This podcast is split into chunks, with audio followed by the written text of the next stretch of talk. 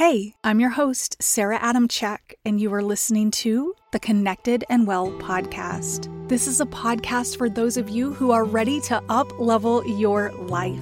If you're ready to become more mindful, stick to the habits you create, shed stress and overwhelm, and shift your mindset from limiting beliefs and fear so you can hop off the sidelines and go create your dream life, I've got you. Join the conversation. Let's go. Hey there, thanks for tuning in to the Connected and Well podcast. Today we woke up with a little bit of snow and classes canceled. My husband mentioned that if I wanted to take the kids sledding that I would need to get moving because it would be slushy soon. Internally, I started to groan and okay, maybe a little externally too. I just wasn't feeling up for it. It sounded like a lot of work. you know, getting all the things the boots, the gloves, the hats, the sleds, the snow bibs, and the jackets. and then afterwards, you're wet and cold. I just wanted to stay home and stay tucked in. Really also had cleaning my closet on my agenda. I have yet to have a good amount of time to even tackle that thing, which is kind of weird for me um, that I didn't want to go sledding because I'm all about it. I'm usually the first one up and like, let's go. I stepped outside. I wanted to take a look around and just soak it all in and see how beautiful it is. And I noticed that the ground was already starting to get slushy, and I felt glad for it because that meant we could totally skip and I wouldn't even have to feel guilty about it. Now, we don't need to feel guilty. If you're like me, though, sometimes you do feel guilty telling your kids no, but we don't really have to feel that guilt. And as I was sitting there thinking about skipping, it hit me and it hit me so hard. These are the days I used to pray for.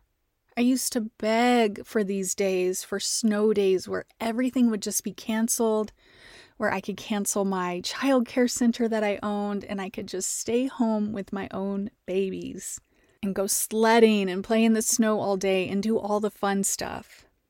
I think in the 11 years I owned Little Bird, we only closed like three times due to the snow. So that was crazy. I definitely prayed every single winter. So that tiny thought just shifted my whole mindset. And my youngest son woke up shortly after that and he was jumping for joy. He was so excited for his day and to get out in the snow and go sledding. And what do you think we did? Of course, we went sledding. Now, I know I tell you all the time stop saying yes to things you don't want to do.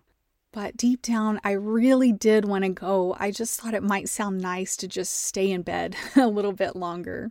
So sometimes we do have to push ourselves to get out the door, especially if it's something that will be good for us and will actually bring more joy and more fun to your day.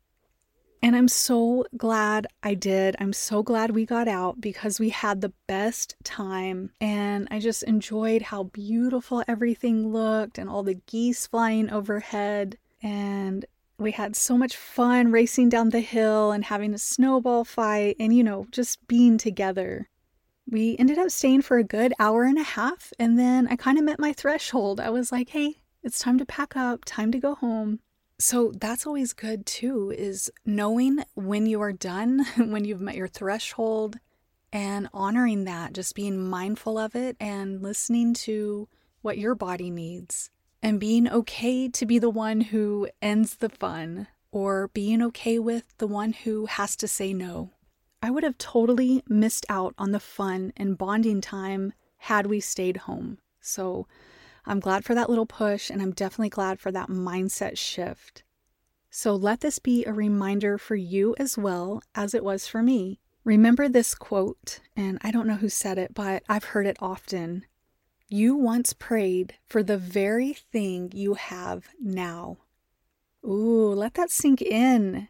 You prayed so hard, or you manifested, or you meditated on whatever it was that you may be taking for granted right now.